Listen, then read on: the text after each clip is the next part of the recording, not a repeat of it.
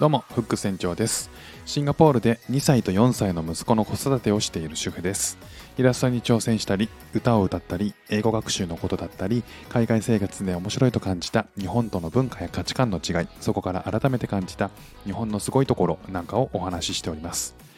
今日はですね、シンガポールで見つけた愛すべき日本語ということで、えーお送りしていきたいと思います。あの、シンガポールはですね、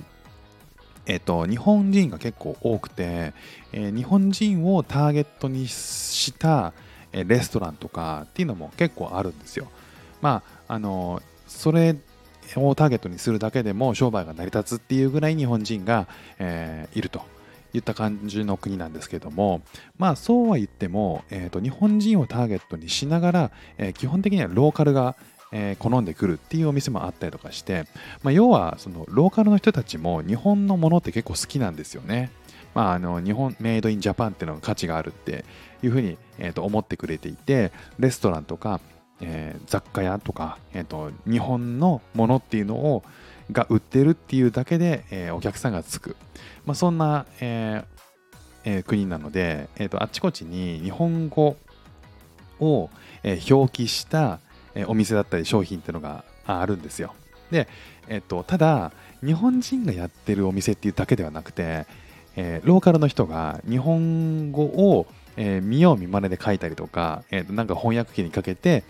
えー日本語の商品を作ったりとかっていうのも結構あって、えーと日本の、えー日本語が書いてあるんだけどその日本語どうなのっていう、えー日本語ネイティブの我々からすれば なんだろうこれっていうものが結構あったりして、えーそんなね見かけたものを、え紹介するというコーナー。で、えーと過去何回か配信させていただいております。今日はですねあの写真を、ご覧いただければと思うんですけれども本日のテーマは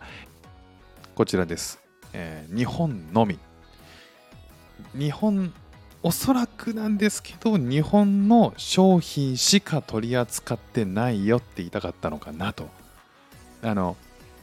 日本の実ではないと思うんですよね。日本の、えーこう木の実みたいなものではおそらくないんじゃないかなと、えー落花生とか そういったものを売ってるわけではないんだろうなと思うんですよ。落花生は実じゃないか。あの木の実ね。そうではないんだろうなと、えっと、 Japan only、え made in Japan みたいな、こう、 Japan only なのかなと思うんですけども、そこはね、冗談じゃないと。のみジャパンということで、あの、オンリーじゃなくて、のみをそのまま使うっていうね。まあ、こう来たか、もう解釈ができないんですよね。